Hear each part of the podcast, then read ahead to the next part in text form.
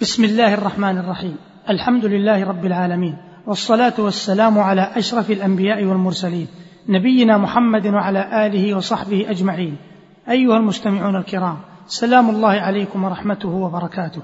أما بعد فإن لإجابة الدعاء اسبابا عديدة وقد مر بنا شيء منها في حلقات ماضية عند الحديث عن شروط الدعاء وآدابه ومن تلكم الأسباب زيادة على ما مضى وتاكيدا عليه ما يلي. اولا الإخلاص لله عز وجل حال الدعاء فهو السبب الأعظم لإجابة الدعاء. فكلما اشتد الإخلاص وقوي كانت الإجابة أولى واحرى ولا أدل على ذلك من دعاء نبي الله ذي النون عليه السلام وهو في بطن الحوت ودعاء أصحاب الغار الذين انطبقت عليهم الصخرة. قال ابن عقيل رحمه الله يقال لا يستجاب الدعاء بسرعة إلا لمخلص أو مظلوم. انتهى كلامه. فالإخلاص هو الذي تدور عليه دوائر الإجابة. قال الله عز وجل وادعوه مخلصين له الدين. فمن دعا ربه غير مخلص له فهو حقيق بأن لا يجاب إلا أن يتفضل الله عليه وهو ذو الفضل العظيم. ثانيا من أسباب إجابة الدعاء قوة الرجاء وشدة التحري في انتظار الفرج. فكلما قوي الرجاء واشتدت الحاجة وتطلعت النفوس للإجابة وبلغ بها انتظار الفرج ذروته جاء الفرج وأقبل اليسر وزالت الغموم وانجابت الهموم فإن مع العسر يسرا وإن مع الشدة لفرجا. فهذا نبي الله يعقوب عليه السلام. قال أول ما صنع أبناؤه بأخيهم يوسف عليه السلام ما صنعوا؟ قال بل سولت لكم أنفسكم أمرا فصبر جميل والله المستعان على ما تصفون.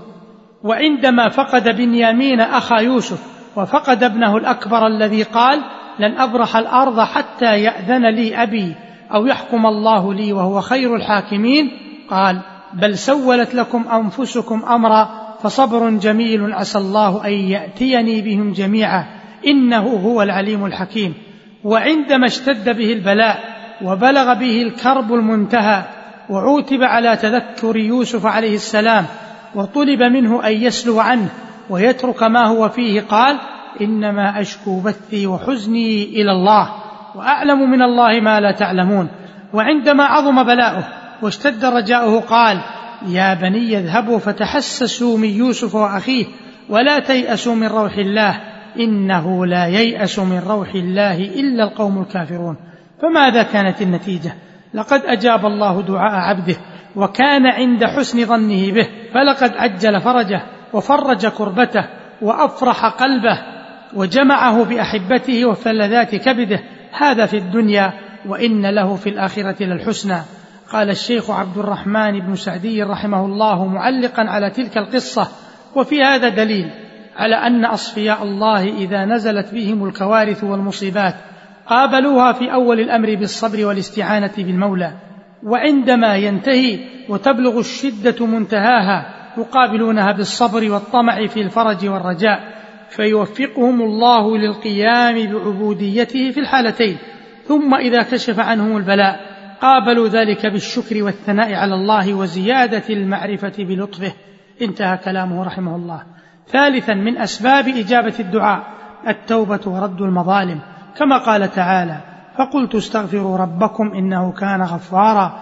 يرسل السماء عليكم مدرارا ويمددكم بأموال وبنين ويجعل لكم جنات ويجعل لكم أنهارا.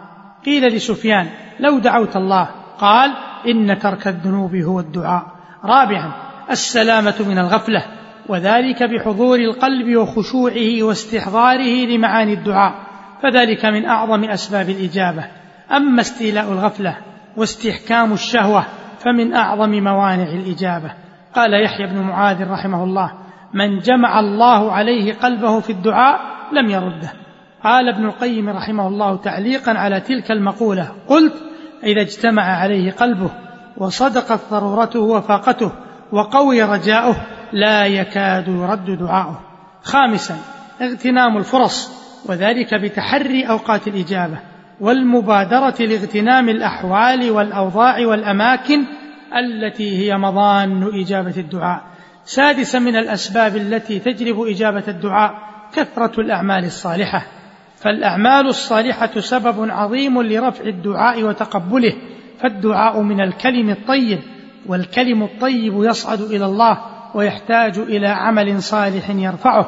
قال الله تبارك وتعالى إليه يصعد الكلم الطيب. والعمل الصالح يرفعه. وكما في قصة أصحاب الغار فإن أعمالهم الصالحة شفعت لهم وكانت سببا في إجابة دعائهم. قال وهب بن منبه رحمه الله مثل الذي يدعو بغير عمل كمثل الذي يرمي بغير وتر. وعنه قال العمل الصالح يبلغ الدعاء. ثم تلا قوله تعالى إليه يصعد الكلم الطيب والعمل الصالح يرفعه. سابعا التقرب إلى الله بالنوافل بعد الفرائض وهذا من أعظم أسباب إجابة الدعاء ويشير إلى ذلك حديث الولي وفيه ولا يزال عبدي يتقرب إلي بالنوافل حتى أحبه فإذا أحببته كنت سمعه الذي يسمع به وبصره الذي يبصر به ويده التي يبطش بها ورجله التي يمشي بها ولئن سألني لأعطينه ولئن استعاذني لأعيذنه. رواه البخاري. ثامنا من أسباب إجابة الدعاء الأمر بالمعروف والنهي عن المنكر فهذا من أعظم أسباب إجابة الدعاء لأنه من أعظم الأعمال الصالحة ولأن تركه موجب لرد الدعاء وعدم الإجابة. فعن حذيفة بن اليمان رضي الله عنه عن النبي صلى الله عليه وسلم قال والذي نفسي بيده لتأمرن بالمعروف ولتنهون عن المنكر أو ليوشكن الله أن يبعث عليكم عقابا منه فتدعونه فلا يستجاب لكم. رواه الترمذي وقال هذا حديث حسن. وجاء في الحديث عن أبي هريرة رضي الله عنه عن النبي صلى الله عليه وسلم أنه قال لتأمرن بالمعروف ولتنهون عن المنكر أو ليسلطن الله عليكم شراركم فيدعو خياركم فلا يستجاب لهم. رواه البزار كما في كشف الاستار ونسبه الهيثمي للطبراني في الأوسط وقال وفيه حبان بن علي وهو متروك وقد وثقه ابن معين في رواية وضعفه في غيرها. تاسعا من أسباب إجابة الدعاء بر الوالدين. وقد مر بنا في حلقات سابقة قصة أصحاب الغار وأن فيهم رجلا كان بارا بوالديه وكذلك دعاء الولد البار لوالديه. هذه أيها المستمعون الكرام بعض أسباب إجابة الدعاء. وبالجملة فالإتيان بشرائط الدعاء وآدابه وتجنب ما يخالف ذلك كفيل بإذن الله بإجابة الدعاء. وكذلك عكس هذه الأمور. يعد من أسباب رد الدعاء فاستبطاء الإجابة وأكل الحرام والاعتداء في الدعاء وترك الأمر بالمعروف والنهي عن المنكر وكثرة الذنوب والمعاصي. كل ذلك من موانع إجابة الدعاء. قال ابن القيم رحمه الله والأدعية والتعوذات بمنزلة السلاح والسلاح بضاربه لا بحده فقط فمتى كان السلاح سلاحا تاما لا آفة به والساعد ساعدا قويا والمانع مفقودا حصلت النكاية في العدو. ومتى تخلف واحد من هذه الثلاثة؟ تخلف التأثير.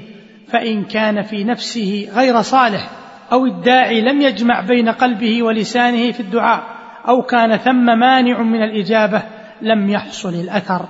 أيها المستمعون الكرام إلى هنا ينتهي وقت هذه الحلقة. فإلى لقاء آخر في حلقة أخرى والسلام عليكم ورحمة الله وبركاته.